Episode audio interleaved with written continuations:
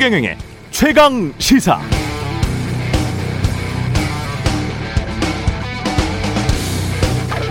민주당 박안주 의원 제명 의결 보좌관 성비 사건 어제 나온 속보였습니다. 보통 성추행 언론에 의해서 밝혀지고 그다음 어떤 조치가 내려졌었는데 이번 경우는 좀 특이합니다.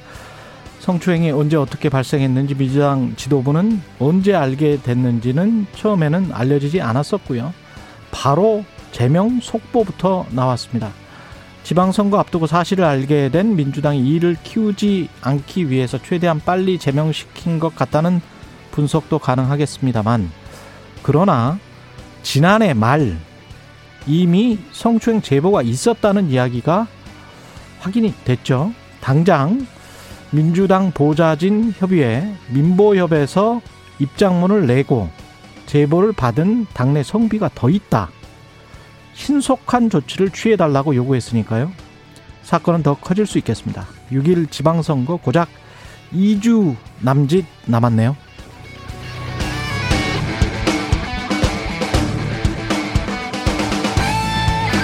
네, 안녕하십니까. 5월 13일 세상에 이익이 되는 방송 최경령의 최강시사 출발합니다. 저는 KBS 최경령 기자고요. 최경령의 최강시사 유튜브에 검색하시면 실시간 방송 보실 수 있습니다. 문자 참여는 짧은 문자 50원, 긴 문자 100원이 드는 샵9730 또는 유튜브 무료 콩 어플 많은 이용 부탁드리고요. 오늘 인터뷰 6일 지방선거 후보 릴레이 인터뷰 있습니다. 인천시장 선거에 나선 국민의힘 유종복 후보 그리고 새 정부 출범 이후에 지금 코로나 소식이 있고요. 탄도 미사일 발사를 한 아, 북한의 속내 정세현 전 장관과 함께 짚어보겠습니다.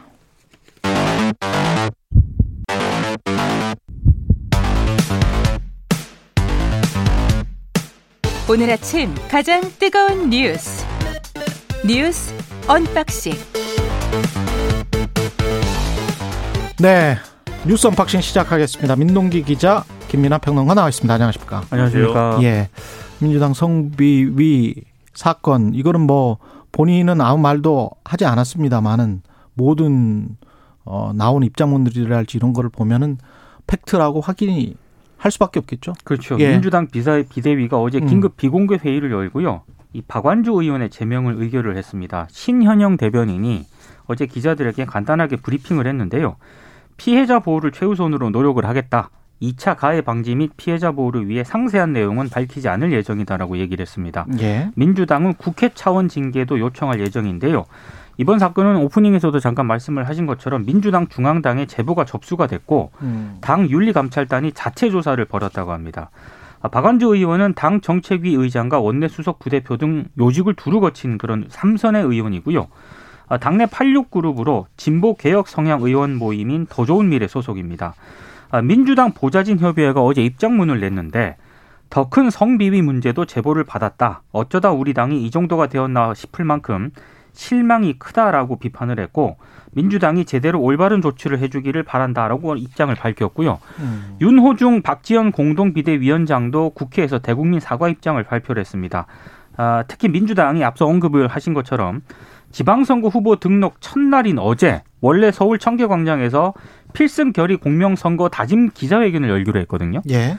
물론 민주당 쪽에서는 공직선거 운동 전에 외부 기자회견이 공직선거법 위반 소지가 있어서 취소한 것이다 이렇게 설명을 하고는 있는데 예상치 못한 악재로 인해서 지금 굉장히 당황하는 그런 분위기인 건 분명한 것 같습니다. 음. 일단 뭐 이 사건에 대해서 이 박완주 의원에 대해서 한 처분이나 이런 것들은 뭐 제명을 하고 그다음에 국회 윤리위에 제소를 한다고 했으니까 어 실제로 할지는 뭐 앞으로도 지켜봐야 되겠지만요. 그러니까 당으로서 할 수 있는 조치는 이제 최대치를 취하는 거죠. 그래서 그 점에 있어서는 이제 어이 박완주 의원에 대해서는 어쨌든 적절한 조치라고 생각이 되는데 말씀하신 대로 근데 예. 이 인지 시점이 좀 문제가 될 것 같아요. 이 사건에 그렇죠. 대한 인지 시점이. 왜냐하면 사건 자체는 이제 지난해 말에 있었다고 하는데 음. 이게 일부 보도가 나오기로는 지난해 말에 뭐 이렇게 아, 이 인지했을 수 있다라는 보도도 있지만 어제 민주당이 밝힌 거는 그동안 이제 조사를 했다는 거죠. 아니 피해자가 이제 예. 이 자체적으로 이 해결을 하려고 했는데 음. 그게 잘 되지 않아서 지난달에 이제 이 당에 신고를 한 것이고 그거 지난달에 신고를 했다. 그렇습니다. 그 신고를 바탕으로 해서 조사를 했고 그것을 이제 이 어제 처분했다라는 건데 지난달 말에 제보를 했고 지난달에 신고를 했다. 뭐 이거예요? 그런 당에 접수가 네, 됐다는 당에 거죠. 지난해 말에 당의 설명은 지난달에 지난달에 접수가, 접수가 됐다. 됐다. 근데 그 당에는 지난달에 접수가 됐는데 알려진 거는 그러면 지난해 말이다? 사건은 지난해 말에 있었다. 사건은 지난해 말에 네. 있었다. 근데 이제 그동안은 그러면은 이제 음. 이 피해자가 스스로 이제 이 문제를 해결해 보려고 노력했다라는 거예요. 음. 근데 이제 이거를 어느 선까지 이제 신뢰할 수 있느냐 이 설명을 그게 문제인데 왜냐하면 지금 이 보도 나온 걸 보면 박원주 의원이 이 피해자에 대해서 어 이 그만둬라 아, 이- 이렇게 이제 얘기를 한 것이고 예. 이 말을 듣지 않으니까 어 서명을 날조해 가지고 어 그만두게 하려는 압박을 가했다라는 얘기도 지금 있는 거거든요. 본인이 성추행을 하고 그렇죠.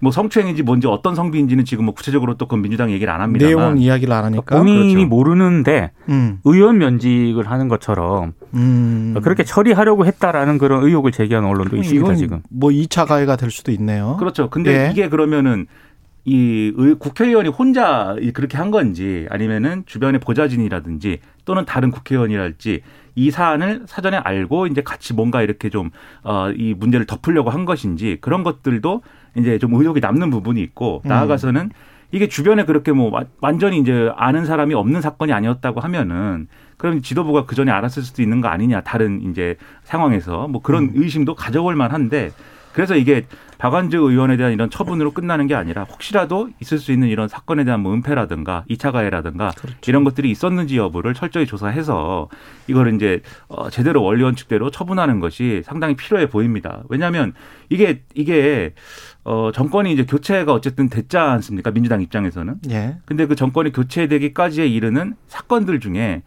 그 박원순 시장이라든가 안희정 지사라든가 이런 문제들도 민주당에 대한 평가 중에 하나가 된 거잖아요. 음. 그랬으면은 이제 지방선거를 앞두고 있는 상황에서 이제는 민주당이 과거와 같은 그런 어 사건이 있을 때 서로 감싸고 여러모로 이제 뭐 이 사건에 대해서 이제 피해자를 먼저 생각하기보다는 이 정치적인 어떤 손해를 먼저 생각하는 그런 정치 세력이 이제 되지 않으려고 한다. 이제 바뀌려고 한다. 이제 바뀌었다. 음. 이걸 보여줘야 되는 거 아니겠습니까?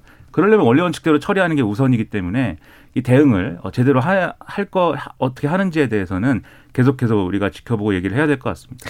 어제 이 속보가 나온 게 뭐 정오쯤 그렇게 됐었죠. 그렇습니다. 그때는 송추행 의혹으로 제명 이렇게 나왔었거든요. 기사 제목이.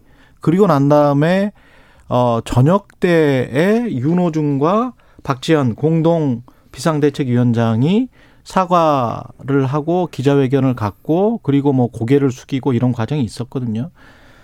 근데 제가 보기는 아까 지금 한 달 정도 그리고 박지원 공동 비상대책위원장은 조사 기간이 이제 끝나서 조사를 다 하고 난 다음에 그래서 우리가 지금 제명을 한 것이다 이렇게 지금 해명을 했는데 중요한 것은 지금 아까 김연아 평론가 이야기한 대로 인지 시점이 언제냐 당 지도부의 인지 시점이 언제냐 이게 지난해 말에 사건이 발생했는데 만약에 지금 알 주장하는 대로 민주당이 주장하는 대로 지난달이 아니고 그것보다 훨씬 이전에 알았다면 또는 대선 전에 알았다면 어 이거는 민주당이 훨씬 더 큰 책임을 져야 될 것 같고요. 그다음에 이제 박안주 의원이 민주당 내에서의 이제 당적 을 없앤다는 거잖아요. 의원직 자체가 박탈되는 건 아니잖아요. 그렇죠. 그래서 윤리에 제소를 해서 의원직을 박탈, 박, 박탈시킬 수 있느냐.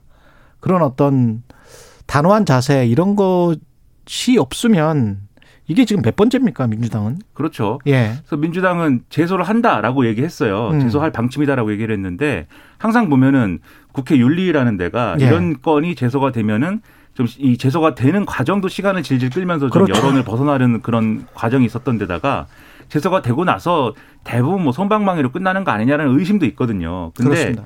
이게 지금 또 어, 민주당만의 문제가 아닐 거예요. 제가 뭐 이렇게 예단해서 말씀드리자고 하는 게 아니라 음. 우리 사회 일반에 이렇게 이런 사건들이 있고 인식들이 퍼져 있는 그런 조건이 있기 때문에 민주당이 여기에 대해서 이런 사건이 벌어졌을 때 제대로 대응을 해야지 다른 어떤 이 다른 뭐 정치 세력 또는 뭐 다른 사회적인 어떤 사회의 어떤 부분 이런 것들 이런 부분에서도 그게 일종의 모범이 돼- 모범 사례가 되는 거고 그걸 가지고 얘기를 할 수 있어야 되는 거거든요. 예. 그렇기 때문에 제대로 대응을 해야 되고 그 제대로 대응하는 것에는 말씀하신 대로 음. 국회 윤리 제소라든가 이런 것들이 정확히 되고 거기서도 봐주지 않고 이런 것들이 필요한 겁니다. 예.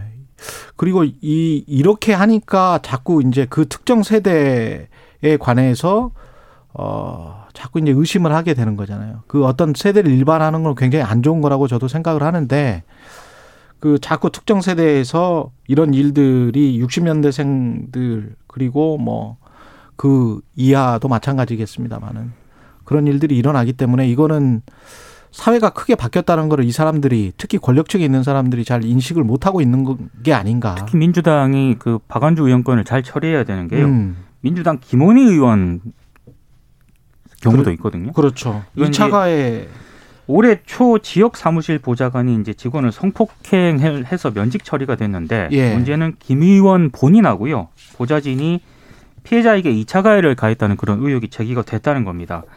피해자가 민주당에게 피해를 접, 접수를 했고요. 음. 경찰에 고소장을 제출했는데 피해자에게 합의를 이제 종용을 했다는 게 이 피해자의 주장입니다. 근데 김원희 의원이 어제 또 입장문을 냈거든요. 막중한 책임을, 책임감을 느낀다라고 얘기를 했고 피해자와 당사자는 물론이고 자신의 대처를 포함한 문제까지 윤리감찰단의 강력한 조사가 필요하고 여기에 적극적으로 응하겠다라고 일단 입장을 밝혔습니다. 예. 그러니까 김원희 의원은 본인이 직접 뭐 이런 경우는 아니지만 어찌됐든 본인하고 보좌진이 피해자에게 2차 가해를 가했다는 지금 의혹이 제기가 된 상태이기 때문에 음.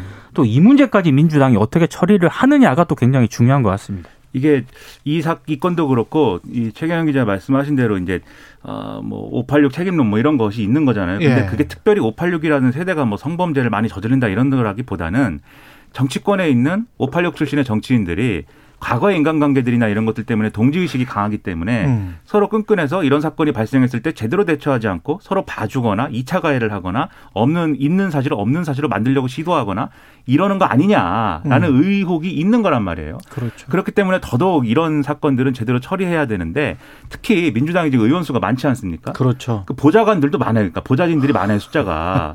근데 특히 보좌진들의 경우에는 그런 그 보좌진들도 다 그런 끈끈한 인맥과 무슨 뭐 586의 그런 세대에 뭐 있는 거냐. 그렇지 않습니다. 그렇기 때문에 이 보좌진들도 어, 보좌관 협의회 뭐 이런 거 만들어 가지고 지금 이런 데서도 어, 문제 제기하고 있는 거고 이게 여러 가지로 이제 이런 성비 의혹에 대해서 어, 접수받은 게 많이 있다라고 얘기를 하고 있는 거잖아요. 예. 그런 조건이라고 하면은 더 이상 민주당도 이것을 뭐 덮어주거나 은폐하거나 이렇게 시도하고 뭐 하는 게 과거의 인연에 대해서 기준으로 해서 시도하고 하는 게 더 이상 가능하지 않은 물적 조건이 있는 거거든요. 음. 더더욱 그러니까 원칙대로 처리하는 모습을 보여줘야 되는 거죠. 민주당 의원 관련해서는 또 최강욱 의원이 또 다른 성희롱 발언을 했다. SBS가 이렇게 지금 보도를 했는데요. 그러니까 SBS가 어제 보도한 내용인데요. 예. 이른바 민주당 보좌진 협의회에 이제 여러 가지 추가 제보가 접수가 됐는데 에, 성희롱성 발언을 더 추가적으로 했다는 그런 의혹입니다. 아, 지난달 26일 국회 법사위 안건조정위 회의에서 동료 의원들을 지칭을 하면서 성적인 농담을 했다는 그런 내용이고요. 음. SBS 보도에 따르면은 여성 보좌진 몸매라든가 외모를 품평하거나 비하했다는 그런 제보가 보좌진 협의회에 접수가 됐다는 그런 내용인데 민주당 보좌진 협의회입니다. 그렇습니다. 예. 그런데 최강욱 의원이 어제 페이스북을 통해서요. 이거 의혹을 완전히 부인을 하고 있습니다. 음. 그러니까 도저히 묵과할 수 없는 날조가 이어지고 있다라고 강하게 반발을 했고 악의가 느껴지는 날조다. 뭐 한 번 재미를 봤으니 계속해서 이참에 숨통을 끊겠다는 뜻인가 이렇게 이제 해명을 했고 자신에 대한 성희롱 의혹 제기는 물론이고 당에 접수되는 제보 신고가 모두 날조라고 지금 주장을 하고 있습니다. 음. 일단 최강호 의원은 본인이 이제 사실관계를 부인을 하니까 그럼 이거는 이제 당이 조사를 하고 이 사실관계를 따져봐야 되는 것이겠죠. 예. 사실관계를 따져가지고 만약에 이제 뭐 최강호 의원대로 이게 날조다라고 하면은 그 배경은 뭐고 왜 이런 상황이 벌어지는지도 당 지도부가 밝혀야 될 것이고 그게 아니라 최강호 의원이 어떤 뭐 뭐랄까요 어떤 그 어 아주 뭐 안이한 방식으로 지금 해명을 하고 있는 거다라고 하면은 음. 최강호 의원은 정치적 부담 훨씬 더 커지는 거고 훨씬 더 무거운 책임을 져야 되는 건데 이건 팩트가 있느냐 없느냐를 확인을 해야 됩니다. 그렇죠.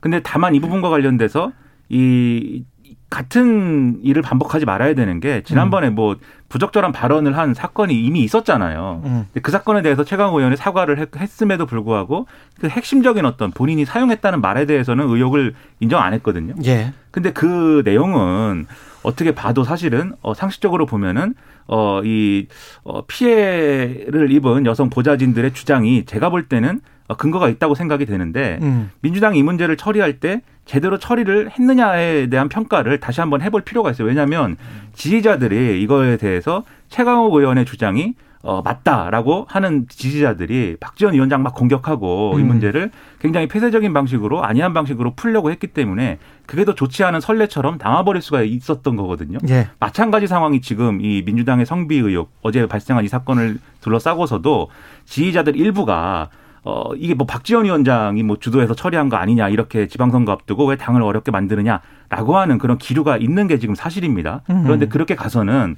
민주당은 변화하지 않는구나, 민주당이 더 나아지지 못했다라는 평가를 피할 수가 없게 되는 거예요. 그렇게 처리하면 안 된다라는 겁니다.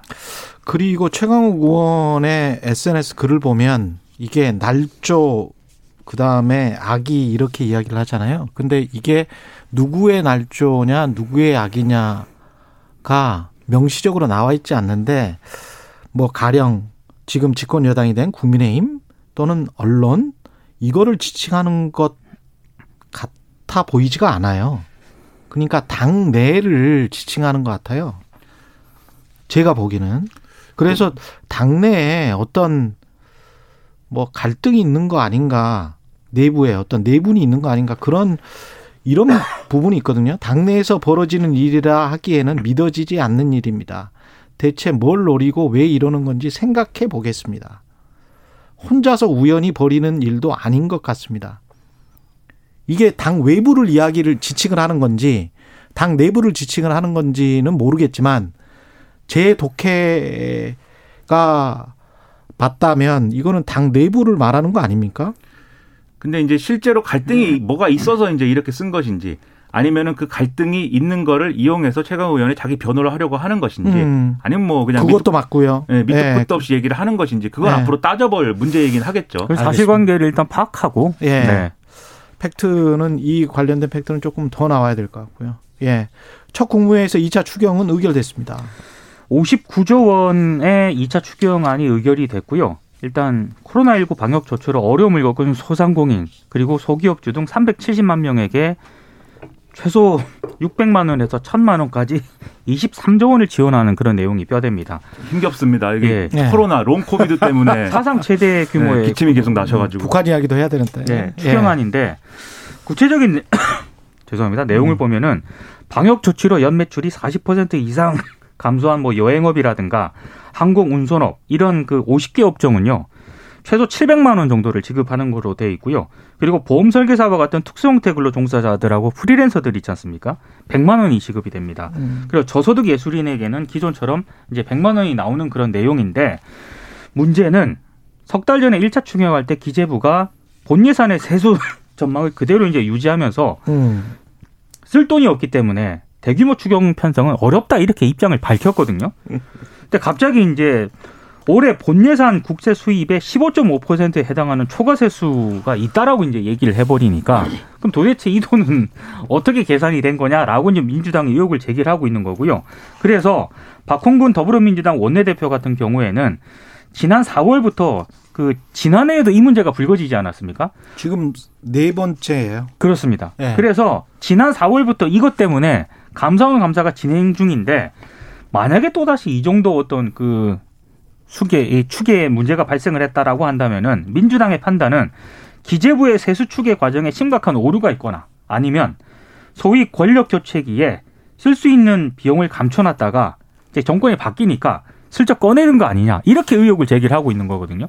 그래서 아마 이 문제를 민주당이 강하게 문제 제기를 할 것 같습니다. 근데 이제 민주당은 의심을 할 수 있으나 뭐 숨겨놨다가 꺼냈다 정권 근데 뭐 기재부가 뭐 정권이 어떻게 될 줄 알고 뭐 숨겨놨다 꺼내겠습니까? 근데 그런 이 시각으로 보기보다는 이거는 오히려 그 반대로 해석을 해야 될 것 같아요. 제 생각에는. 왜냐하면 네. 이 53조의 초과 세수라는 거는 지금 5월인데 음. 3월 달까지 거친 이제 세수나 이런 것들을 기준으로 해서 아, 예상보다 많이 거칠 것 같습니다. 올해 53조 더 거칠 겁니다. 이렇게 얘기하는 거거든요. 그렇죠. 근데 지금 추경 편성한 내용을 보면은 음. 윤석열 대통령이 기존에 인수위가 이제 공개한 음. 이제 소상공인들에 대한 지원이나 이런 것들이 너무 부족해 가지고 부족한 수준이어서 반발이 컸고 공약 파기하는 거냐 이런 반발이 나왔는데 지금 이 추경대로 하면은 윤석열 대통령이 발언한 거에 대해서는 이 공약이 지켜지는 그림이에요. 그렇죠. 그런데 그것에 공약을 지킬 수 있게 된 가장 강력한 근거가 이 53조의 이 초과세수가 발생할 겁니다라는 기재부의 입장이 근거인 거잖아요. 그렇기 때문에 그렇죠. 비단 내고도 이게 가능하다라는 건데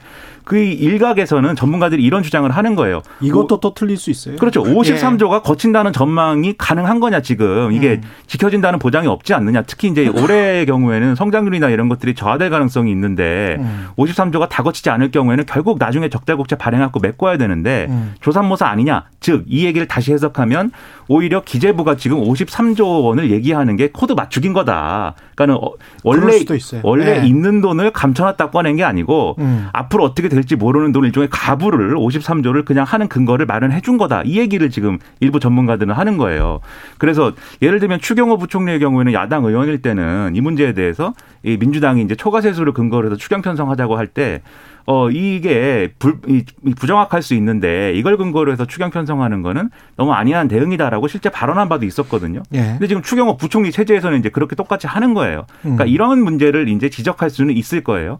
그러니까 다만 이제 민주당이 이렇게 지적하지 않고 이 돈이 있는데 감춰놨다가 꺼낸 거냐라고 얘기하는 것은 지금 제가 말씀드린 이 논리대로 가면은 추경의 규모를 축소하거나 추경을 안 하거나 이렇게 해야 되는 거 아닙니까? 그러니까 근데 추경은 또 해야 됩니다. 그렇죠. 해야 되니까. 예. 그래서 이 세수 축에 대해서는 문제 제기를 하면서도 음. 이제 지금과 같은 논리로 가는 이유가 추경은 해야 되고 오히려 더 해야 된다라고 얘기해야 되는 딜레마가 근데 또 있기 민주당은 거죠. 지금 더 해- 하겠다는 이야기잖아요. 그렇죠. 근데 뭐가 네. 됐든 간에 세수 추계가 예. 이렇게 크게 나 차이가 나는 거는 뭔가 좀 문제가 있어 보입니다. 근데 이거는 저도 이상한 게 기업들이 가령 본인들이 들어올 수익이 있잖아요. 한 달마다 또는 하루마다 뭐 가게 하시는 분들은 잘 알겠지만 빤해요. 근데 뭐 정부는 복잡할 것이다? 그렇지 않아요. 한 60% 정도가 법인세, 소득세, 부가세 이게 3대 세수 항목이고요. 그렇죠. 그다음에 이제 주식 거래 잘 되면 그걸로써 이제 거래세 좀 들어오는 것이고 그다음에 주택 거래 잘 되면 그걸로써 양도세 좀 들어오는 것이고 그다음에 공시가 오르면 그걸로써 재산세가 좀 들어오는 겁니다. 그렇기 때문에 한 70, 70에서 한 80% 정도는 아주 빠른 겁니다. 그 부가세 같은 경우는 경제 성장률이랄지 그다음에 왔다 갔다 하는 그 거래 활동이랄지 이런 것들 보면 빠나 빠른 거거든요. 지금 말씀하신 것처럼 3월 달에 이 정도니까 앞으로 이럴 거야. 앞으로를 그러면 그 프로젝션 했다는 건데 추, 추정을 했다는 건데 그렇습니다. 그 추계가 잘못됐을 가능성은 꽤 있어요. 왜냐하면 지금 그 증권거래대금도 20조에서 한 60조로 늘어난 게 한 2, 3년 만에 이랬단 말이죠. 근데 그 고객 예탁금 늘어난 거 그 추이를 보면 조금 조금씩 지금 줄어들고 있어요. 60조 그 선에서. 그런 것들도 좀 불안한 요소고 그다음에 공시가든 뭐든 공정 시장 가격이든 좀 떨어뜨려 준다는 거잖아요. 지금 윤석열 정부가. 그렇죠. 그러면 뭐 재산세, 양도세도 이 중과하는 거 유예하겠다는 거잖아요. 그러면 좀 떨어질 것이고 법인세는 기업 영업이익과 관련된 것인데 전반적으로 기업 영업이익이 계속 지금 낮춰지고 있는 그런 단계란 말이죠. 그거는 경제 성장 세계 경제 성장률과 밀접한 연관 관계가 있기 때문에 금년과 내년의 세계 경제 성장률은 계속 지금 하향 그 추정치가 나오고 있습니다. 그런 상황이기 때문에 모르겠어요. 소득세는 뭐 말할 것도 근데 없고요. 아무리 그래도 예. 뭐 5,300억이나 5조도 아니고 그니까 이게 53조가 왔다 갔다 차이가 난다는 거는 그렇죠. 이거는 좀 문제가 있습니다.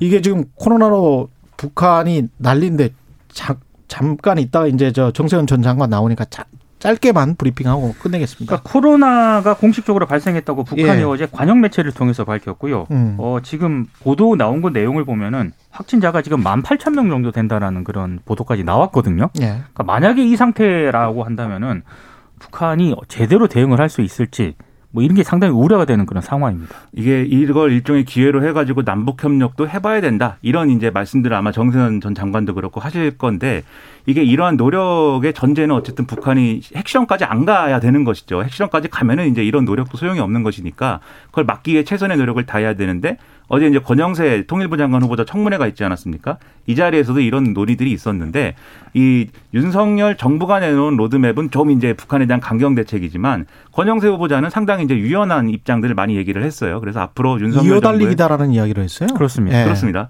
그래서 이 앞으로 윤석열 정부의 대처가 실용주의적으로 이루어지기를 기대를 해보겠습니다. 예. 뉴스 unboxing 민동기 기자 김민아 평론가였습니다. 고맙습니다. 고맙습니다. KBS 일라디오 최경영의 최강시사 듣고 계신 지금 시각 7시 40 오늘 하루 이슈의 중심.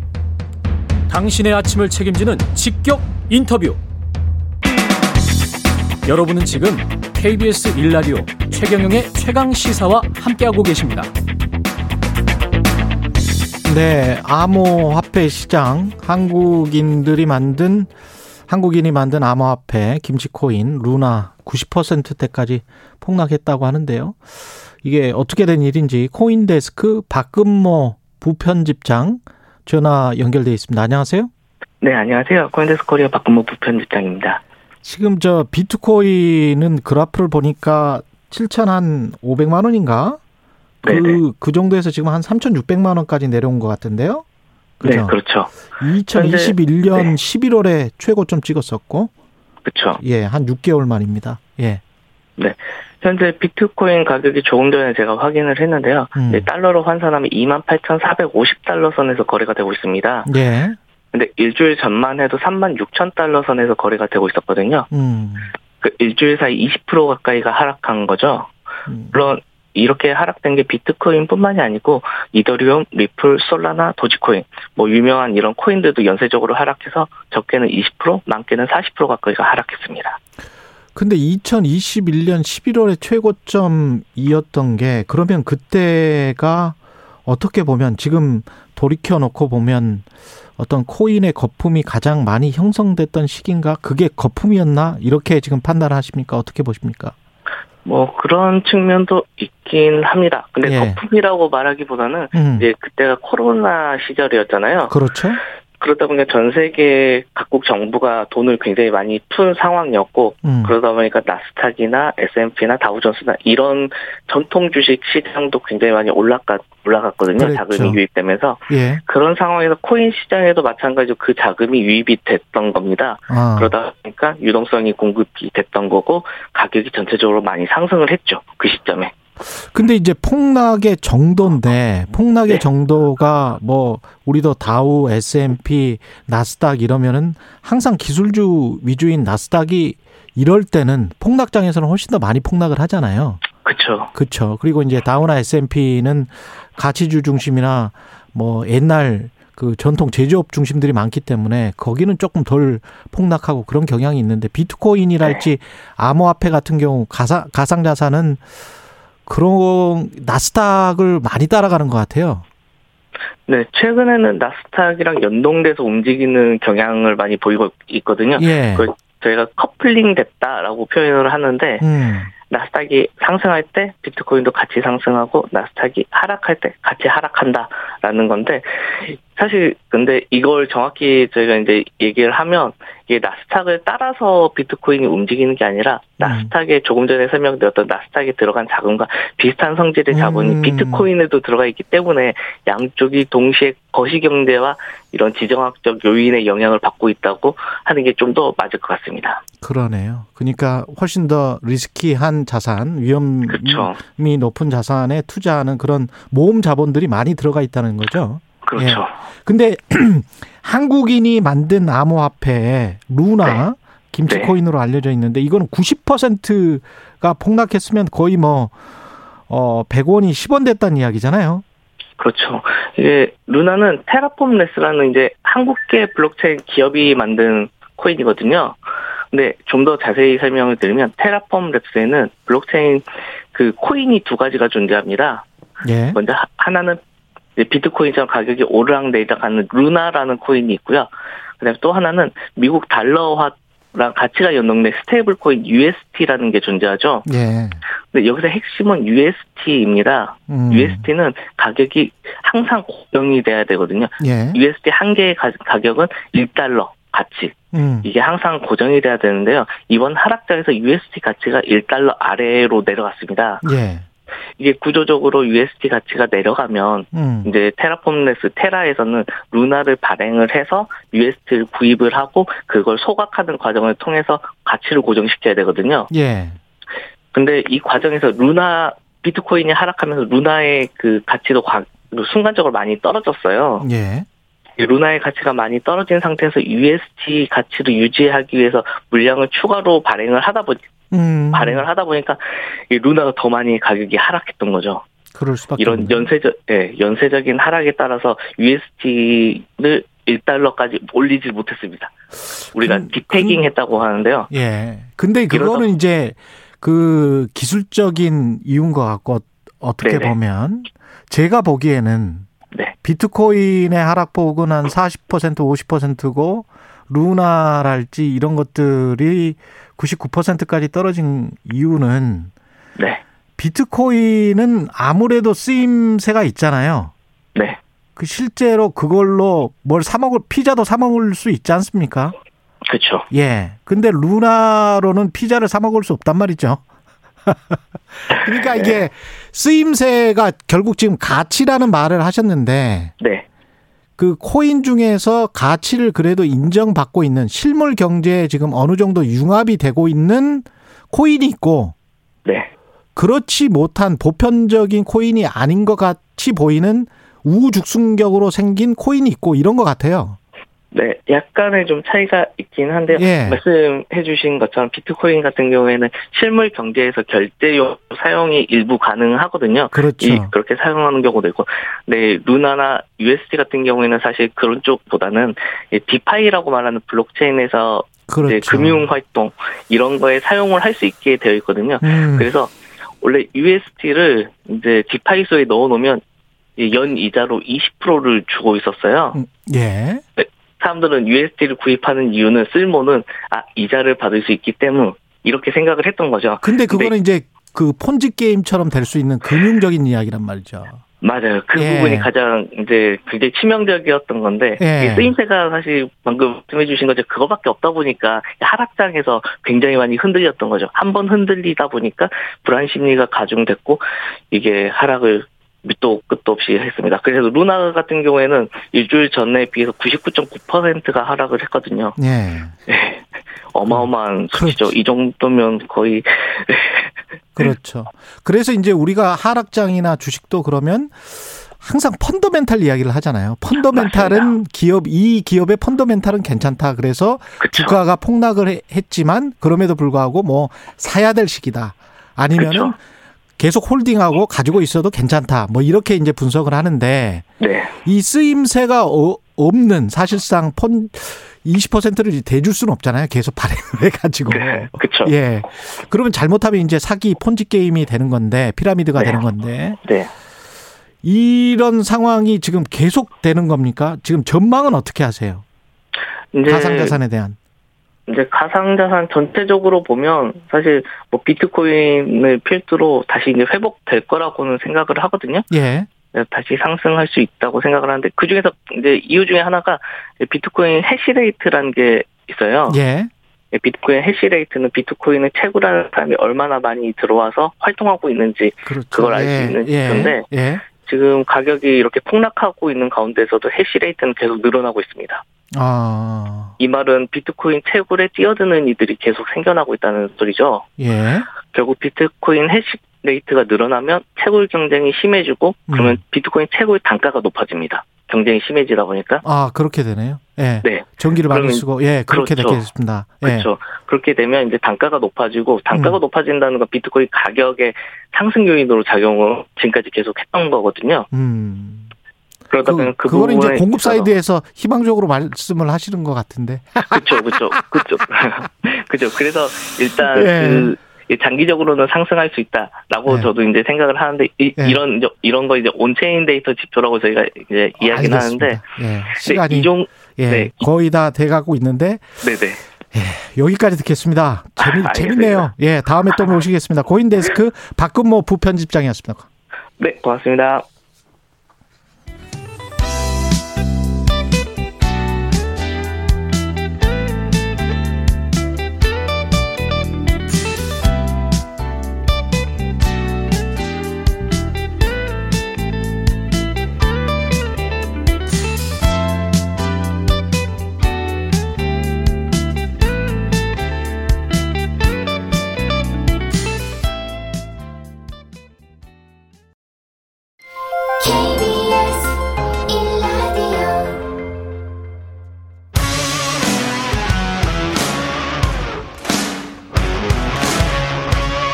오늘 하루 이슈의 중심 최경영의 최강 시사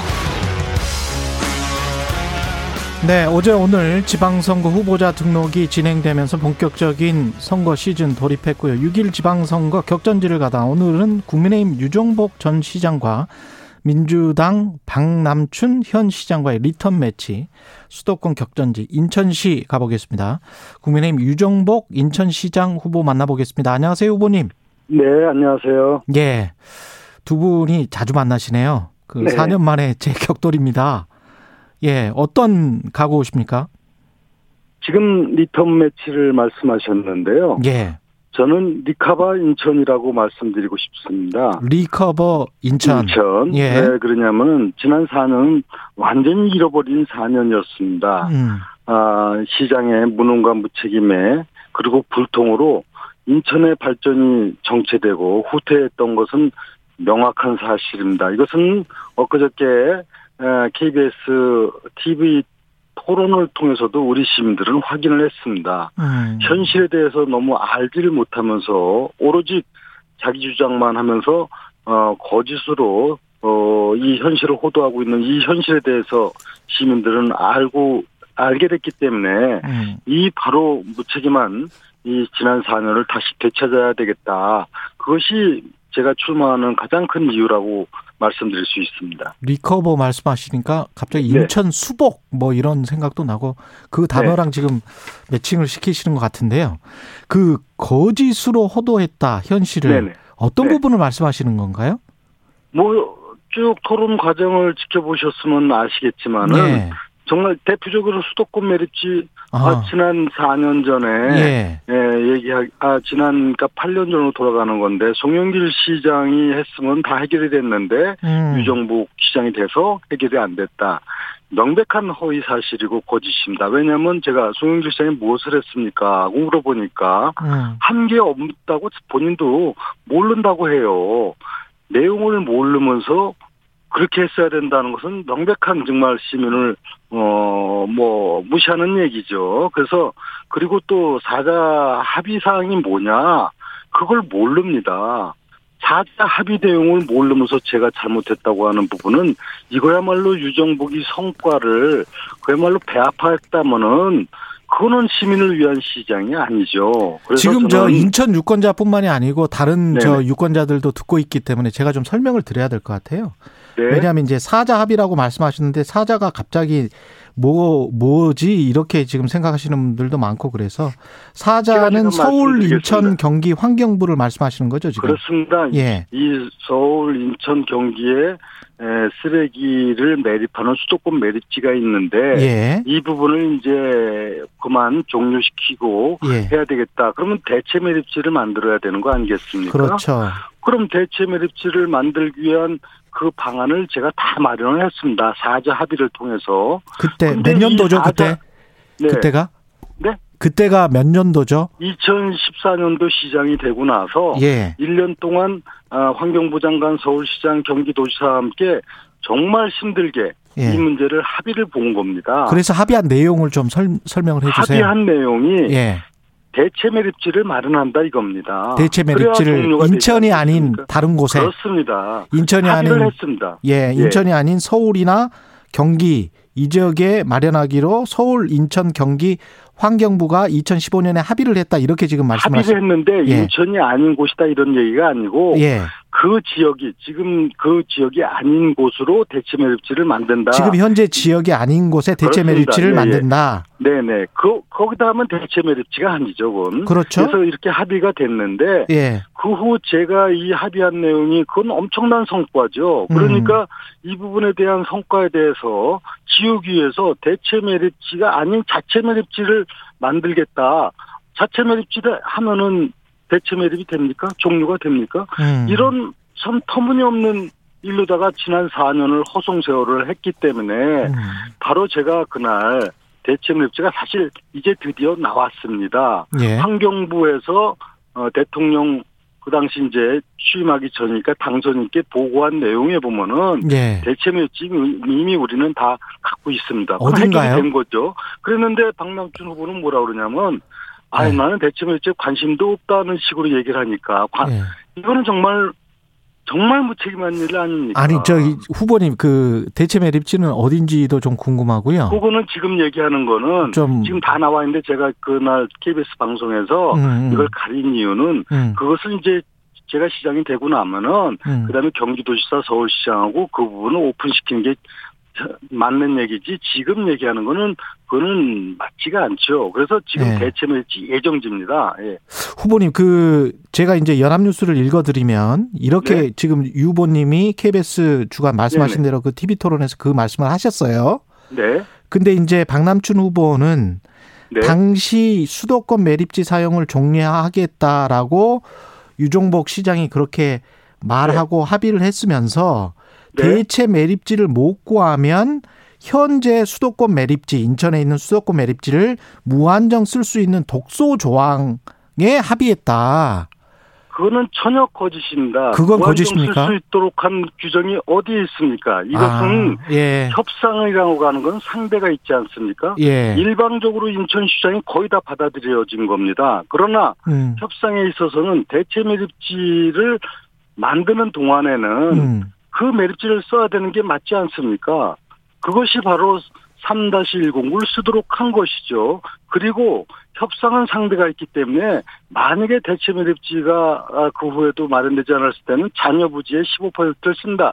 이렇게 돼 있는 건데 박남춘 후보는 대체 매립지를 다 놓고 하는 거는 이행을 하지 않고 그 단서 조항을 갖고 마치 제가 협상을 잘못했다고 이렇게 얘기를 하는 것은 음. 그야말로 후한무치한 일입니다. 왜냐하면 먼저 송영길 시장이고 대체 매립지를 찾는 노력조차도 한 적이 없고 예. 사자 합의를 이룬 그 사자 기관이 협의체를 구성한 적도 없습니다. 예. 강남시장도 마찬가지고 이거야말로 완전히 해결해 놓은 걸 갖다가 엉뚱한 핑계를 대는 거에 그치는 저 지나지 않는 것이고요. 정말 어처구니 없는 주장을 하는 겁니다. 음, 알겠습니다. 박남춘 후보에게 뭐 다음 주에 다시 한번 여쭤보고요. 예, 네. 유 후보님은 이렇게 생각을 하시고 이런 주장이시고 9487님은 후보님 께 이런 질문을 하셨어요. 지금 수도권 매립지는 인천 지역 유권자로서는 굉장히 중요한 문제인 거는 맞고요. 그런데 네. 지금 인천은 이재명 위원장이 출마한 개항을 에 사람들이 관심이 많아서 네. 시장 선거는 관심이 낮은데 네. 이 상황에 관해서는 어떻게 생각하시는지 이런 질문이 들어왔습니다. 청취자로부터. 아, 저는 지금 이제 지방선거 아닙니까? 예. 주 선거가. 예. 인천 300만 시민은 우리 미래를 어떻게 만들어갈 것인가에 관심이고 이것이 중요한 문제지. 음. 이재명 후보는 자기의 정치적인 문제로다가 자기 전혀 연고도 없는 명분도 없는 개항에 와서 선거를 치르는데 시민들은 그런 부분에 대해서 분명히 심판할 겁니다. 인천의 미래를 위한 선거지 음. 누구 개인의 정치적 앞날을 위한 선거입니까? 그리고 전혀 명분도 없는 마치 개항에 오면은 다, 아, 뭐, 민주당 텃밭이다 이런 생각을 갖고, 어, 여기를 온다면은 그건 개항을 무시하는 행위고요. 우리 시민들은 이 부분에 대해서 냉정하게 다 판단하실 겁니다. 특히 개항 주민들로서는. 예. 이재명 후보의 등판과 인천시장 선거는 영향 관련이 없을 것이다. 이런 뭐그 말씀이시죠. 영향도 없을 뿐만이 아니라 예. 오히려 혹독한 심판을 받는 것을 나중에 음. 결과로 아시게 될 겁니다. 그 지금 뭐 항상 그랬던 것은 아닙니다만은 몇 번 정도 이런 일이 있었기 때문에 박남춘 후보하고 이정미 후보하고의 그 단일화 논란 이 이거는 계속 있었잖아요. 네. 예, 이번 같은 경우는 어떻게 보세요? 아, 있었다는 것보다도 그런 논의가 예. 민주당 입장에서는 그런 바람을 갖고 있지 않는가 예. 보고 있고요. 예. 근데 이정미 후보는 어, 지금까지 정치적 신념과 소신을 갖고 어. 어, 정치를 해온 분이기 때문에 예, 저는 그렇게 아마 이정미 후보는 그 소신을 지키는 것으로 좀 이해는 하고 있습니다만 예. 어, 그것은 뭐 제가 그 이상의 문제는 말씀드릴 사항은 아니죠. 그 정의당 이정미 후보랄지 박남춘 후보랑은 사실 같은 고등학교 선후배 사이인 걸로 제가 알고 있는데. 네, 박남춘 후보는 제 고등학교 1년 후배고 네. 또 이정미 후보는 바로 인접한 아, 네. 여고를 나온 분입니다. 그럼 두 분 다 잘 아실 거고 네. 인간적으로는 어떻게 평가하십니까? 아, 다 좋은 분들입니다. 예, 그, 예. 저, 박남춘 후보는 그래도 공직 생활도 하고, 음. 이랬기 때문에, 어느 정도, 어, 좀, 뭐, 이렇게 정치인들 흔히 이야기하는, 뭐, 쇼를 해서 한다든가, 예. 이런 분은 아니고요. 예. 또 이정미 후, 후보는, 어, 정당 당 대표까지 하신 분으로서, 음. 어, 정치에 있어서 상당히 그 정도를 지켜보면서 특히 그, 뭐, 아이들 문제, 그 교육 문제, 그 다음에 환경 문제, 이런 실질적인 현, 그 생활과 관련한 부분에 대해서, 예. 어, 여기서 국회의원을 하면서도, 어, 굉장히 노력을 많이 해오신 분입니다. 음. 그럼에도 유정복 후보만의 강, 강점, 경쟁력은 뭐라고 생각하세요? 그것은 아주 명확합니다. 음. 저는 그동안에 다양한 경험을 통해서 일해온 사람입니다. 일에 대해서는 제가 감히 에, 그 누구와 비교해도 자신 있다고 말씀드릴 수 있습니다. 이것은 그냥 드리는 말씀이 아니라 제가 걸어온 길 과정에서 늘 성과를 냈고 또 거기에는 부끄럼 없이 일했다 하는 것은 이미 아는 사람들은 다 잘 알고 있습니다. 그래서 예. 일하는 시장이었고 또 그 과정에 조금도 공적 지위를 갖고 사적 이익을 취해본 적이 없다 하는 것도 다 알고 있습니다. 음. 그래서 저는 어, 지금 시장은 정말 시민을 위해서 일하는 일꾼이거든요. 예. 그래서 이 부분에 대해서는 저는 단연코 어, 제가 다른 부분 분들보다 경쟁력이 있다 이렇게 말씀을 드릴 수 있습니다.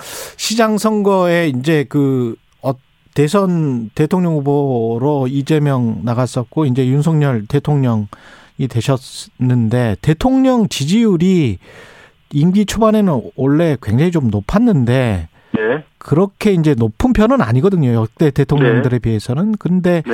이게 어떤 변수가 될 가능성이 있습니까? 인천시장 선거에? 네, 대통령 지지율이 그 지방선거에 음. 영향을 미칠 수 있습니다. 그런데 에, 지금 사실상 지방선거를 바라보는 시민들의 바람과 기대는 우리 지역이 어떻게 좀 나은 지역이 되고 시민이 행복한 사회가 되느냐 그렇죠. 하는 것이거든요.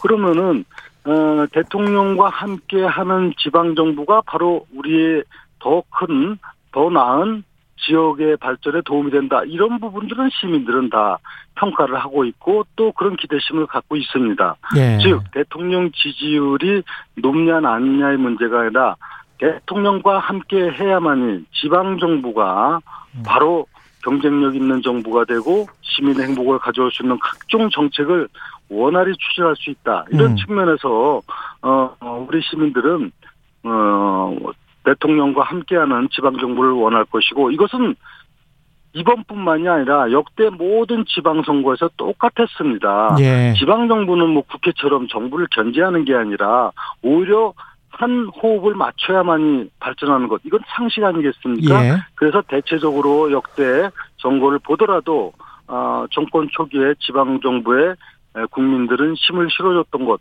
이것도 사실이고 이번 선거에서도 어 그럴 수밖에 없을 겁니다. 대표 공약 1호 공약이 재물 재물포 르네상스 프로젝트 맞죠? 네네. 예, 어떤 겁니까 이게?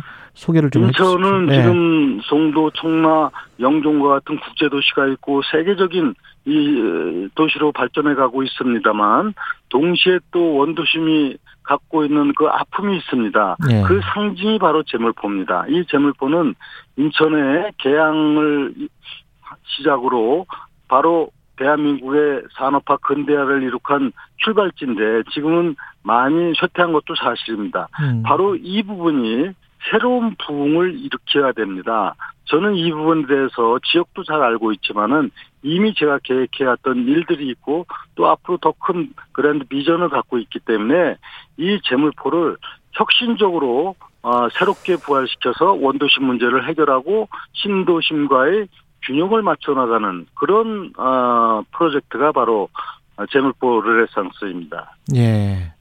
근데 그 이걸 이제 인천을 이제 홍콩처럼 만들겠다 그런 이야기 New 홍콩 City 건설 관련해서 그 이런 지적은 있습니다. 그러니까 유정복 후보님이 재임 시절 추진하다가 실패했던 검단 smart city 그 오일머니 유치한다고 했다가 실패를 했었잖아요. 그거는 이제 전혀 또 비판을 위한 얘기일 뿐이고 아? 오히려 2007년도부터 검단 신도시 사업이 추진돼 왔는데 예. 전혀 이거를 하지 못했습니다. 전임 시장이. 아, 전임 그래서 시장이 10년 동안 거의 10년 가까이 방치됐던 것을 예. 제가 이것을 어떻게든 돌파하기 위해서 예. 어, 국내에서의 사업 추진뿐만이 아니라 그 당시 두바이 투자 유치를 받아서 하고자 했던 일인데 예. 다만 어, 끈질긴 협상 속에 그 두바이 측에서 요구하는 사항을 저희가 수용할 수가 없는 상황이었습니다. 예. 그래서 수용하지 않고 자체적으로 하는데 지금 이상 없이 잘 추진이 되고 있습니다. 이거는. 예. 인천 도시공사하고 LH하고 음. 공동 사업을 하는데 예. 이상 없이 잘 추진되고 있는 겁니다. 알겠습니다. 그래서 이것도 그 집을 잡으려니까 하는 얘기지 음. 정말 검단 신도시를 제대로 해 나가기 위해서 하는 과정 속에 우리가 투자 유치가 이루어지지 않은 것일 뿐 또 그건 음. 어, 그 두바이에서의 무리한 요구를 받아들일 수 없었던 것일 뿐이다. 전부고 예. 사실 실패라고 얘기할 수는 없는 겁니다. 투자 알겠습니다. 유치 자체가 성사가 되지 않았다. 이것이 정확한 표현입니다. 시간 여기까지 해야 되겠습니다. 고맙습니다. 네, 감사합니다. 예, 6일 지방선거 격전지를 가다 인천 시편 유정복 국민의힘 인천시장 후보였습니다. 공정, 공익, 그리고 균형. 한 발짝 더 들어간다. 세상에 이익이 되는 방송. 최경영의 최강 시사. 네, 2020년 2월부터 오늘에 이르는 2년 3개월에 걸쳐 국권이 지켜온 우리의 비상 방역 전선에 파공이 생기는 국 가 최중대 비상 사건이 발생했다. 북한이 발표한 내용인데요. 코로나19 첫 감염자가 발생했다. 이번 공개 속내 정세현 전 통일부 장관 연결돼 있습니다. 안녕하십니까? 예, 안녕하세요. 그 코로나 이야기하기 전에 지금 탄도미사일 시험 발사도 했, 했단 말이죠. 출범 이후에. 이거는 예, 근데, 근데 뭐 탄도미사일이 아니라 결국 방사포였다면서요. 아 방사포였군요. 예, 처음에는 뭐, 그, 어, 탄도미사일이라고 했는데 분석을 음. 해보니까 방사포다. 방사포다.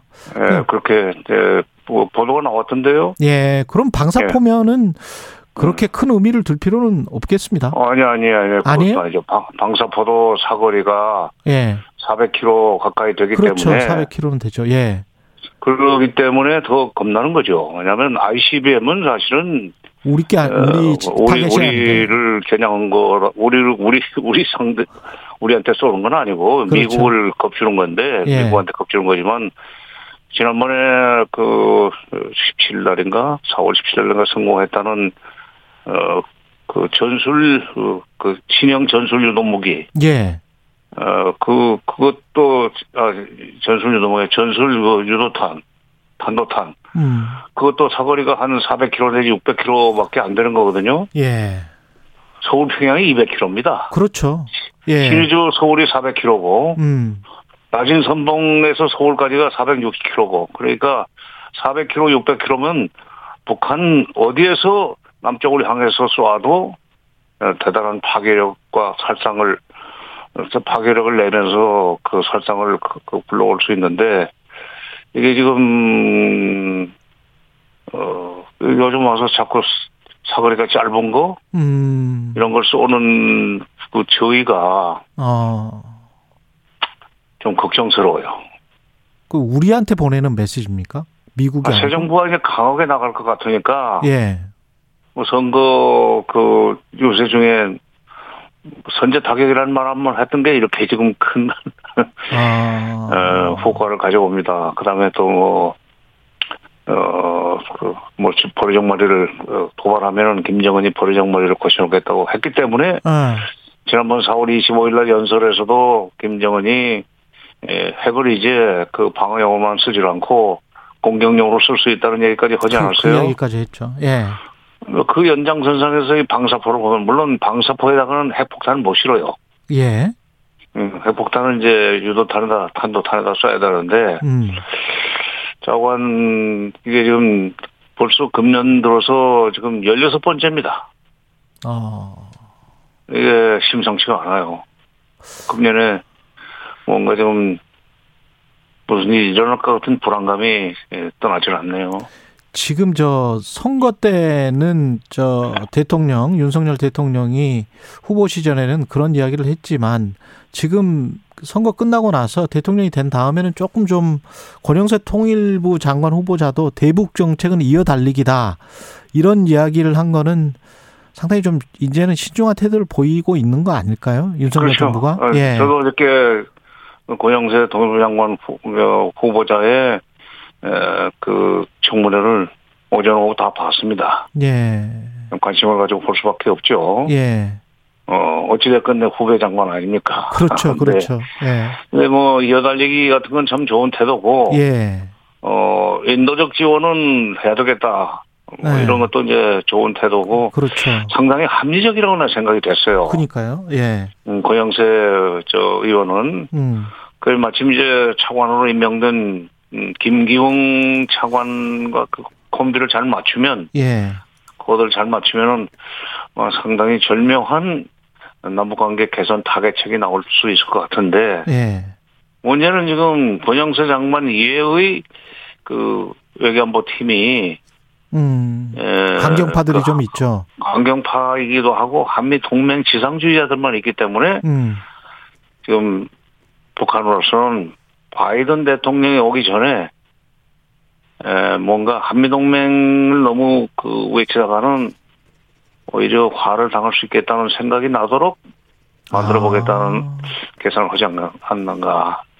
바이든 대통령이 오기 전에 5월 21일 전에 예, 그 전에, 예. 바이든 대통령이 와서 이제 뭐, 한미동맹 강화하자는 얘기는 뭐, 습관적으로 할 거고, 예. 어, 그럴 때 이제 뭐, 우크라이나 뭐, 뭐 무기 지원을 하란다든지, 뭐, 파병을 하란다든지, 그런 얘기가 난데없이 나올 수 있는 가능성도 있다고 지금, 어, 전망들 하잖아요, 전문가들이. 예. 예. 그럴 경우에 이제 러시아한테 가해지는 그, 이, 뭐랄까, 불리익이라고 할까, 영향이 크기 때문에 그거를 미리 커버하기 위해서는 미국이, 아, 북한이 음. 미리 선제적으로 어 한미동맹 그 강화 차원에서 우크라이나에 대한 지원을 어 그 엄두도 못 내게 만들기 위해서는 이렇게 먼저 만약 그쪽으로 군- 뭐 무기가 가거나 무슨 인력이 가거나 하면 나는 그 빈틈을 노리고 너희들을 공격할 수 있어 하는 메시지 음. 좀 겁나요.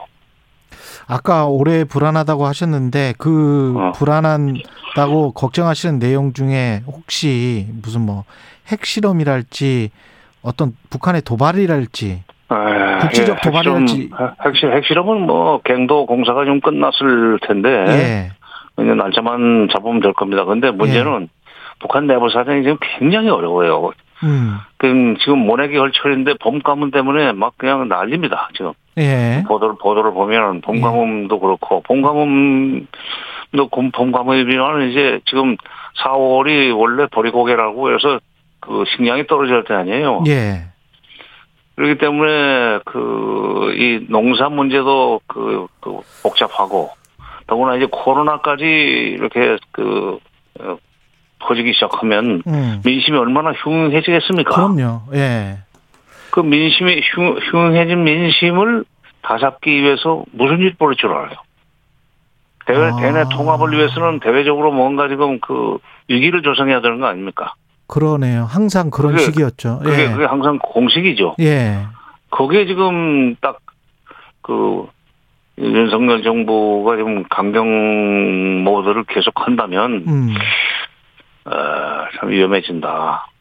그래서 윤영 아니 저 윤영 윤영세 권영세 장관이 NSC의 멤버들을 잘 설득을 해서 음.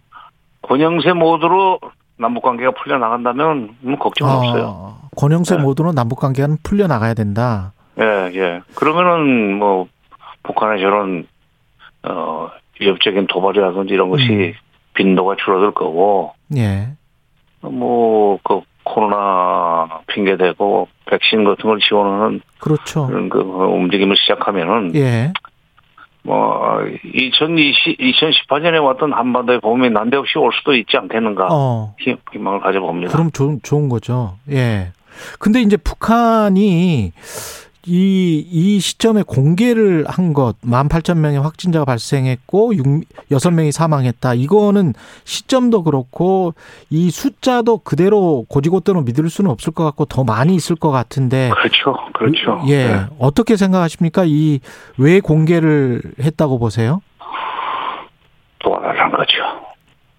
예? 도와달라는 거죠. 도와달라는 거다. 그동안에 이제 그 아. 사실은 그동안에 예. 왜 코로나 감염자가 없었겠어요. 그러나 그러니까. 그 관리할 수 있는 정도로 적었기 때문에 그냥 어, 코로나 제로라는 식으로 그, 그, 그, 뭐랄까, 폼을 잡았었는데, 아.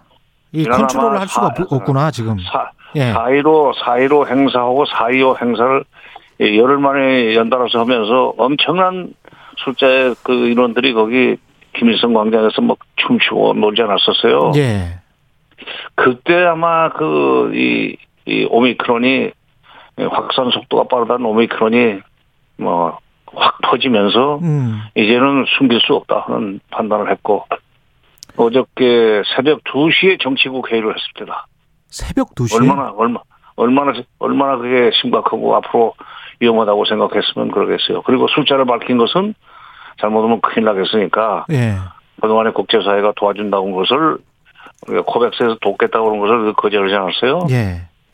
우리 정부 쪽에서도 뭐 얘기를 그 건넨 것 같은데 음. 콧방귀도 안 꼈죠. 예. 근데 그게 후회스러울 겁니다. 그러니까 이럴 때 에, 영어 속담에 필요할 때 친구가 진정한 친구다라는 말이 있죠. 그렇죠. 그 속담대로 한번 권영세 장관이 취임하자마자 일을 좀 벌렸으면 좋겠습니다. 그 TV에 나온 화면 보니까 김정은 위원장의 마스크도 KF94 마스크 그 마스크가 아니더라고요. 방역 아, 마스크가. 예. 그러니까 위원장이 저 정도 마스크를 쓸 정도면 정말 보통 사람들은 그냥 헝겊 가지고 가리고 다니겠구나 그런 생각이 아, 들더라고요. 그렇죠. 그렇죠. 예. 예. 예. 그러면 어, 백신 마- 건 많죠. 백신 예, 뭐, 마스크 뭐 그다음에 약 같은 경우도 뭐 감기약 그런 것도 별로 없을 거 아니에요. 음, 그렇죠. 그러니까 예. 거기 뭐 마스크부터 시작해 마스크까지 우리 남아들거든요. 마스크도 있고 그렇죠. 진단 키트 어. 그다음에 뭐 그 백신도 남아서 지금 버렸다고 그러던데 예. 한때 어떻게 될지 몰라서 많이 좀 사들여 놨다가 그것도 뭐 그 유통 기한이 있는지 한번 버렸다고 그러는데 음. 이거 그 나중에 나중에 필요하면은 우리는 또 사오면 되는 거고 예. 이럴 때 진짜 그 새 정부가 들어서 특히 이제 권영세 통일부 장관이 예. 예, 어저께 청문회에서 어, 얘기했던 대로 예. 그 행동으로 옮기면은 음. 어, 북핵 문제는 좀 이제 남북 관계가 어, 물꼬가 트이면서 북핵 문제 해결에 그 수순을 밟을 수 있게 될 겁니다. 그러니까 제가 어저께 주목한 것은 선 비핵화 후 남북 관계 개선이 아니고 예. 남북 관계가 남북 관계가 비핵화가 어, 균형을 이루면서 갈 수 있지 않느냐 하는 그런 투로 이제 답변을 하길래 예. 아, 아, 그, 그, 국민의힘 국회의원이지만, 음. 권영세 장관만큼은, 어, 생각이 똑바르구나. 그래서 안심을 했습니다. 아니요. 그 문재인 전 대통령. 예. 한 10초밖에 저는 뭐- 20초밖에 안 남아서 장관님 그 문, 네. 문재인 전 대통령 대북 특사 이야기까지 권영세 장관 후보자가 했다는데 그 가능성이 있겠습니까? 짧게만. 아, 본인이 특사를 갈 수 있다고 그랬죠. 문재인 대통령의 아, 특사. 본인이? 그 얘기는 제가 다른 방송에서 예. 지난 6일 날 그 했고, 아, 바이든 대통령이 이제 그런 미션을 주고 싶어가지고 그런 미션도 혹시- 머리에 두고, 염두에 두고 만나지 않는가라고. 얘기를 했었죠. 알겠습니다. 예, 정세현 전 통일부 장관이었습니다. 고맙습니다. 네.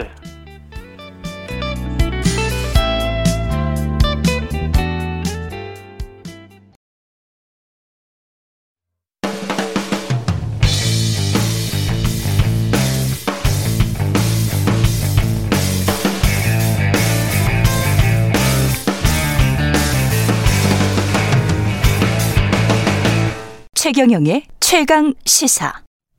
네, 세계적으로 금리 인상 그리고 그 뒤에 혹시 경기 침체나 스태그플레이션 그런 어떤 우려가 있습니다. 국내에서는 부동산 관련해서는 규제 완화 정책에 대한 기대감은 있고 하지만 이런 어떤 경제 전반적인 어떤 우려가 있는 상황에서 굉장히 여러 가지 요인들이 지금 부동산 시장에 영향을 미칠 것 같은데요. 박합수 건국대학교 부동산대학원 겸임 교수 전화로 연결돼 있습니다. 안녕하세요. 네, 안녕하십니까? 예. 일단 부동산 시장 지금 현재 상황부터 좀 말씀을 해 주세요. 우선 전체적으로 새 정부가 들어서면서 규제 완화에 대한 기대감이 컸습니다만 예. 현실적으로 이제 당장 그런 기대감이 반영되지는 않고 있다고 볼 수가 있고요. 음. 일종의 이제 정책적인 그런 속도 조절론이 또 부각되고 있는 시점입니다. 지금 다주택자 중과 유예 1년은 가장 먼저 이제 시작을 했습니다만 임대차법 같은 경우는 이제 신종론이 좀 부각되고 있고 예. 재건축 안전진단 같은 경우에도 어, 내년 이후로 논의를 좀 밀어놓은 상태예요. 예. 그래서 이제 6월 하반기에는 가장 주목해야 될 변수는 금리 인상 폭이라고 할 수가 있습니다. 지금 예. 대출 규제가 본격화되고 있기 때문에 하반기에 이런 그 핵심 요인이 어떤 영향을 미칠지 주의 깊게 좀 관찰해 봐야 될 것 같습니다. 근데 금리 인상은 통화 정책은 사실 뭐 한국은행이 하는 거기 때문에 정부랑은 그 새 정부랑은 어떻게 보면 또 상관이 없을 수도 있는데 그 네. 한국은행의 중립성과 독립성이 있어서 네네. 물론 정부가 영향을 미칠 수 있을까요? 어떻게 보십니까? 중앙은행. 우선 전체적인 금리는 우리나라 이제 국내 시장을 보고 할 수 있는 기준금리 인상이나 이런 예. 대응은 어, 사실상 마무리된 상태라고 볼 수가 있고 아. 전 세계적인 이제 미국 금리 인상의 영향을 받아서 우리나라 국내 기준금리를 어느 수준까지 과연 상향 조정할 것인가 이것이 이제 그렇죠. 가장 관심사라고 할 수 있습니다. 예. 어, 국내 여건만을 가지고 기준금리 인상하는 것은 좀 다소간 뭐 어, 속도 조절하면서 시황을 봐야 될 수 있습니다만 미국발 금리 인상이 워낙 빠르게 진행되고 있기 때문에 음. 우리가 거기에 자칫 뒤처지게 될 경우 여러 또 경제적인 혼란이 있을 수 있어서 그에 따른 어, 금리 인상이 국내 다시 부동산 시장 전체 경제에 영향이 클 것으로 예상되기 때문에 예. 주목해야 됩니다. 그렇죠. 그로 인한 금리 인상이 거의 지금 불가피한 그런 상황이고. 네네. 네. 근데 저 디테일한 어떤 정책들, 부동산과 직접적으로 관련 있는 정책들 중에서 지금 실시한 거는 어 1년간 다주택자 양도소득세 중과 유예 요거 네. 이거 하나인가요? 네, 사실상 그거 하나라고 할 수가 있습니다. 어 그러면 이- 지금 예 말씀하십시오. 네. 재건축 안전진단 같은 경우에는 뭐 정밀 안, 30년이 넘은 정밀 안전진단 이런 것들은 어, 면제라고 했습니다만 일단 그건 보류가 된 상태이고 안전진단에 대한 재검토조차도 내년 상반기로 좀 밀어놓은 상태라고 어, 할 수가 있습니다. 물론 이제 재건축에서 걸림돌이 컸던 재건축 초과익 환수제는 어, 하반기에 뭐 입법을 진행하겠다 이런 이제 언급도 나와 있긴 합니다만 전체적으로 시장에서 이런 입법 속도가 지체되고 있는 양상입니다. 그만큼 이제 어, 시장 여건, 가격이 상승한다든가 이런 여건을 감안해야 되기 때문에 예. 아, 일정 부분 시장을 어느 정도 관찰하면서 대응할 것으로 보여집니다. 그렇군요. 혹시 저 박합수 위원님은 교수님은 그 어제 그 MBC 뉴스에 그런 그게 나왔더라고요. 그저 네. 인수위 110대 과제를 아주 자세하게 풀어낸 뭐 한 2,000페이지 가량 되는 그, 그 PDF 파일이 유출이 됐는데 거기에 부동산 내용들이 꽤 있대요. 그거 혹시 보셨습니까? 아 닙니다. 저는 직접 아. 확인하지는 못했습니다. 예, 그래요? 예. 예. 네네네. 거기 보니까 무슨 어, 뭐 상반기, 하반기 뭐 뭘 시행하겠다 그런 어떤 계획이 조금 있는 것 같던데. 예, 그 로드맵이 이제 어, 발표가 뭐 물론 이제 계획 아니죠. 발표는 아니고 예, 예. 방금 이제 그걸 사실 좀 말씀을 드린 건데요. 예. 에, 제가 직접 본 건 아니고 이제 보도 자료를 보고 말씀을 드린 건데 예. 에, 지금 우리가 또 관심 사항이 그 분양가 상한제 아닙니까? 분양가 격 산정 요런 그 문제가 첨예한 대립이 되고 있, 는데 시장에서 음. 요거는 이제 올해 하반기 정도에 하겠다 뭐 이런 얘기가 언급이 됐고 예. 그리고 이제 그 일기 신도시 관련해서도 또 관심사지 않습니까? 그렇죠. 이것은 이것에 대한 뭐 특별법 제정 이런 것이 이제 발표가 됐었는데 음. 이건 올해 하반기부터 뭐 논의를 시작하겠다 이런 음. 얘기들이 좀 포함된 거로 어, 보여집니다. 예. 세금이나 이런 것들은 그 국회 차원이니까 어떻게 조정할 수 있는 것들이 뭐 공정시장 가액 정도 조정할 수 있는 건가요? 정부는? 공정시장 가액 비율은 음. 대통령령이니까 예. 일단은 그거는 공시 가격이 발표되면 공시 가격의 60%에서 100% 사이에서 예. 어, 시행령을 통해서 조절할 수가 있습니다. 예. 지금 이제 올해 종합부동산세 같은 경우에는 공시 가격을 100% 공정시장 가격 비율이 100% 100%로 이제 상향된 시점인데 음. 어, 공시 가격 자체는 또 한 10% 이상 전년 대비 올라 있지 않습니까? 예. 그렇게 되면 이거를 당년 수준으로 어, 보유세를 유사하게 적용하려면 음. 이거를 80이나 85% 수준까지 낮춰서 적용을 해줘야지만 음. 아, 비슷한 금액이 나옵니다. 그렇겠죠. 아, 이것은 이제 예. 세율이 종합부동산세 세율이 20년 대비 21년도에 음. 어, 1주택자 같은 경우는 0.2%포인트가 올랐는데, 이 다주택자는 거의 두 배 정도가 올라 있어요. 예. 그래서 이 세율은 방금 언급하신 대로 법을 개정하지 않고는 어, 변경이 안 되기 때문에 음. 약간의 그 하향 조정을 통해서 적용할 수 있는 반영 비율, 공정시장 가액 비율을 몇 퍼센트로 낮출 것인가. 요게 좀 이제 사실상 올해의 관심사이기도 합니다. 근데 지금 다주택자들 그 양도세 중과 조치 유예한 다음에 매물이 많이 나왔습니까? 그리고 그 매물을 소화하고 있는 건가요? 지금 시장이 어떻게 보세요? 어, 다주택자 중과유예가 이제 10일부터 시행인데 음, 얼마 안 시장에서. 예. 네네네. 5월 10일이니까 뭐, 어, 며칠 안 됐습니다. 예. 그래서 5월 그 9일 전날부터 11일 엊그제까지 대략 서울 같은 경우 전체적으로 보게 되면 뭐, 한 4% 정도 이제 늘어났다 이런 보도가 나왔습니다. 음. 이제 4% 정도면 우리가 기대한 것만큼 그렇게 아주 많이 나온 물건은 아니라고 볼 수가 있- 있고요. 예. 어, 왜 그러냐면 이제 이게 5월 말까지 매도를 해야 올해 본 보유세를 어, 내지 않습니다. 그런데 그렇죠. 물리적인 예. 시간이 2주 남짓밖에 안 남았기 때문에 너무 음. 좀 촉박하다는 거고요. 음. 이렇게 되면 이제 어, 전체적으로 어, 2주 안에 팔려면 금매물을 내놔야 되지 않습니까? 그렇죠. 그렇게 그렇게 되면 뭐 예를 들면 금매물이라 하면 시세의 한10% 정도를 깎아야 되는 건데 예. 10%를 깎아주기보다는 올해 본 뭐 보유세를 내고 어 1년이라는 시간이 남았으니 조금 음. 더 여유를 가지고 대응하겠다 이런 심리도 좀 포함된 것으로 보여지고 또 현실적으로는 음. 여기에 세입자가 있는데 이 세입자의 임대차 기간이 맞지 않아서 음. 집을 팔기가 여의치 않은 현실적인 또 문제도 있다고 할 수 있겠습니다. 근데 이제 그런 그런 식으로 만약에 시장이 돌아가면 가격은 지금 보유세 또 공정시장 가액을 통해서 조금 좀 낮춰주고 종부세 논리도 계속 되고 그러면 사람들이 좀 더 기다려서 가격이 뭐 강보합이나 더 오를 때 팔자라는 심리 뭐 이런 식으로 예. 된다면 지금 가격도 굉장히 높잖아요. 서울 수도권 같은 경우에 그러면 그렇습니다. 매수자 입장에서 봤을 때는 지금 가격도 높은데 그걸 계속 그 낮추지 않고 계속 내놓으면 이게 팔릴까요?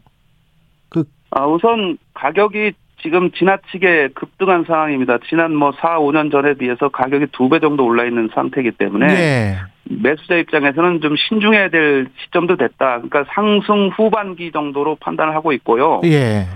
어, 지금 이제 제가 앞서 언급했듯이 하반기 들어서는 대출 규제와 금리 인상이 본격화됩니다. 예.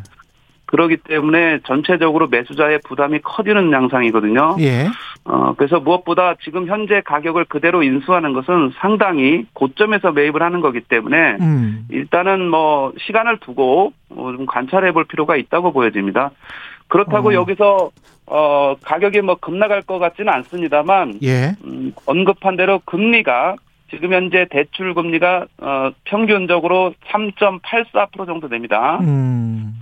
그렇기 때문에 이게 기준 금리가 이제 오르고 전체적인 대출 금리로 반영이 돼서 어, 0.5% 내지는 1% 정도가 올라가게 되면 시장은 좀 급격, 급격하게 위축될 여지도 있다고 보여집니다. 이 대출금리 평균이 5%에 육박하게 되면 음. 종전 우리가 2012, 13년도에 하우스 푸어 시절의 금리가 5, 6% 정도 수준이거든요. 아, 그랬군요. 예. 네, 사실상 리스크가 크기 때문에 좀 신중해야 될 필요도 있습니다. 음. 그러면 매물이 나온다고 하더라도 가격을 지금보다는 많이 맞, 그 낮춘 매물이 나오려면 시간이 좀 걸리겠습니다.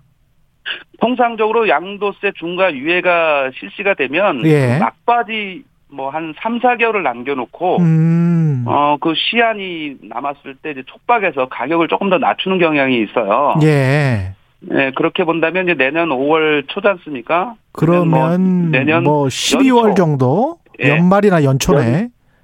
연 초 1, 2월 정도 예. 뭐 이 정도의 상황을 좀 보면서 대응해도 늦지는 않을 것으로 봅니다. 또 그 와중에 그 시점에서는 금리가 일정 부분 또 운영 올라 있을 수도 있고 여러 가지 변수가 지금 급박하게 돌아가기 때문에 그렇죠.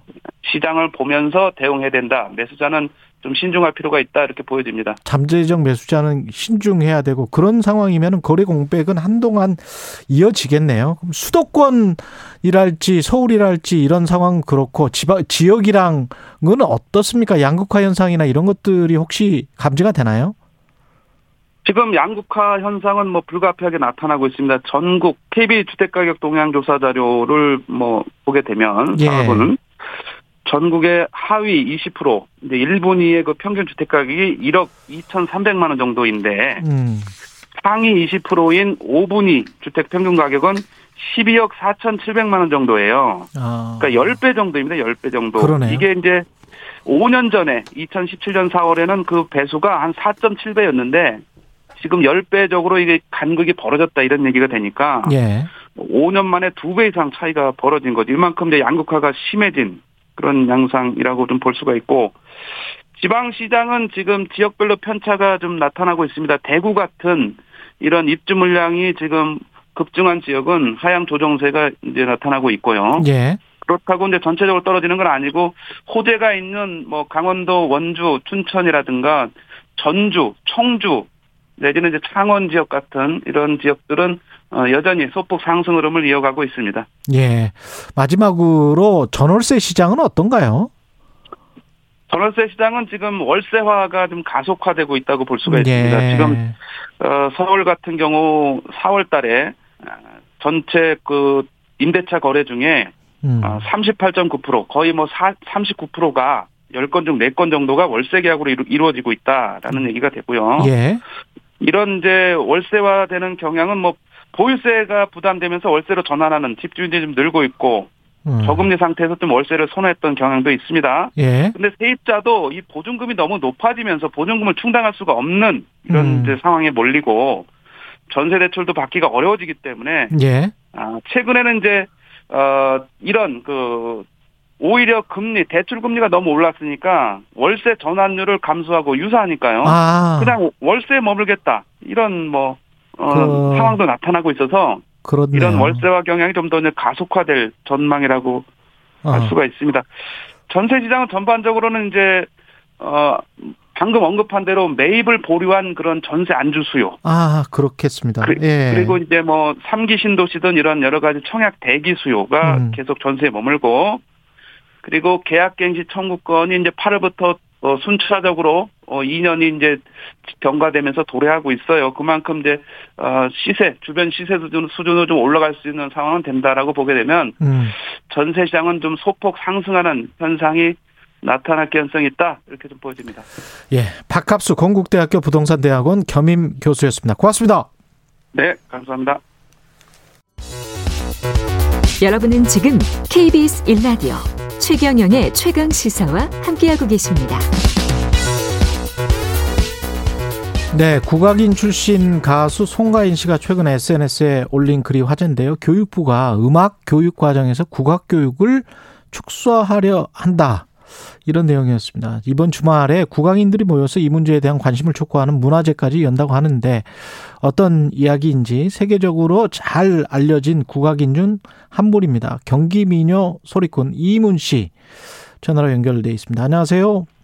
안녕하세요. 예, 예. 이문 선생님은 아그 잘 모르시는 혹시 청취자가 있을 것 같아서 제가 좀 소개를 드리겠습니다. 국가 무형 문화재 제 57호시고요. 경기 민요 이수자고 그리고 민요 락 밴드 싱싱 밴드가 미국 공영 라디오 방송 NPR 여기에서 한국인 최초로 출연해서 뭐 700만, 800만 이 정도 뷰더라고요. 제가 어제 보니까. 네. 예. 대단 그때 2017년 그 직접 가서 공연을 하신 거죠? 공연 라디오 가서 NPR 가서. 그렇죠. 저희들이 그 미국의 동부 지역에 그 투어를 갔다가 예. 잠시 와서 해달라 그래가지고 가서 했었죠. 근데 NPR 방송의 유튜브가 그렇게 클릭 수가 사실은 많지 않은 곳이거든요. 네. 근데 제가 700만이 훨씬 넘는 그 뷰수를 보고 아 이게 세계 시장에 먹히는구나 이런 생각을 했어요. 현지 반응이나 이런 저는 거는 사실은 모르고 있었다가 예. 저희 나오고 나가지고 예. 그 여파로 인해서 갑자기 알려지고 막 이러는 바람에 좀 놀랐었죠. 아, 놀라셨겠습니다. 그, 근데 이제 지금 저 음악 교육 과정에서 지금 국악 관련 내용을 좀 축소한다. 대폭 축소한다. 이거는 네. 교육부가 실제로 그러, 그렇게 한다고 하는 겁니까? 근데 뭐 그렇게 뭐 한다 뭐 이제 의견을 수렴하고 있다 뭐 그쪽에서 그렇게 얘기를 하고 있나 봐요. 근데 이제 뭐어 많이 축소될 것이다 뭐 그런 이야기를 들으니까 이제 예. 그것을 관련해 가지고 이제 국악인들이나 또 국악계 뭐 어, 교수님들이나 이런 분들이 이제 음. 이제 음, 말씀을 하시는 것 같아요. 예. 그러니까 지금 사안이 아직 확정은 안 됐는데 축소할 예, 예. 움직임이 보여서 그래서 예. 지금 국악계가 반발하는 그런 상황인 것 같은데 네. 왜, 왜 이런 논의가 진행된다고 보시고 국악인들 입장에서는 어떤 생각이 드세요?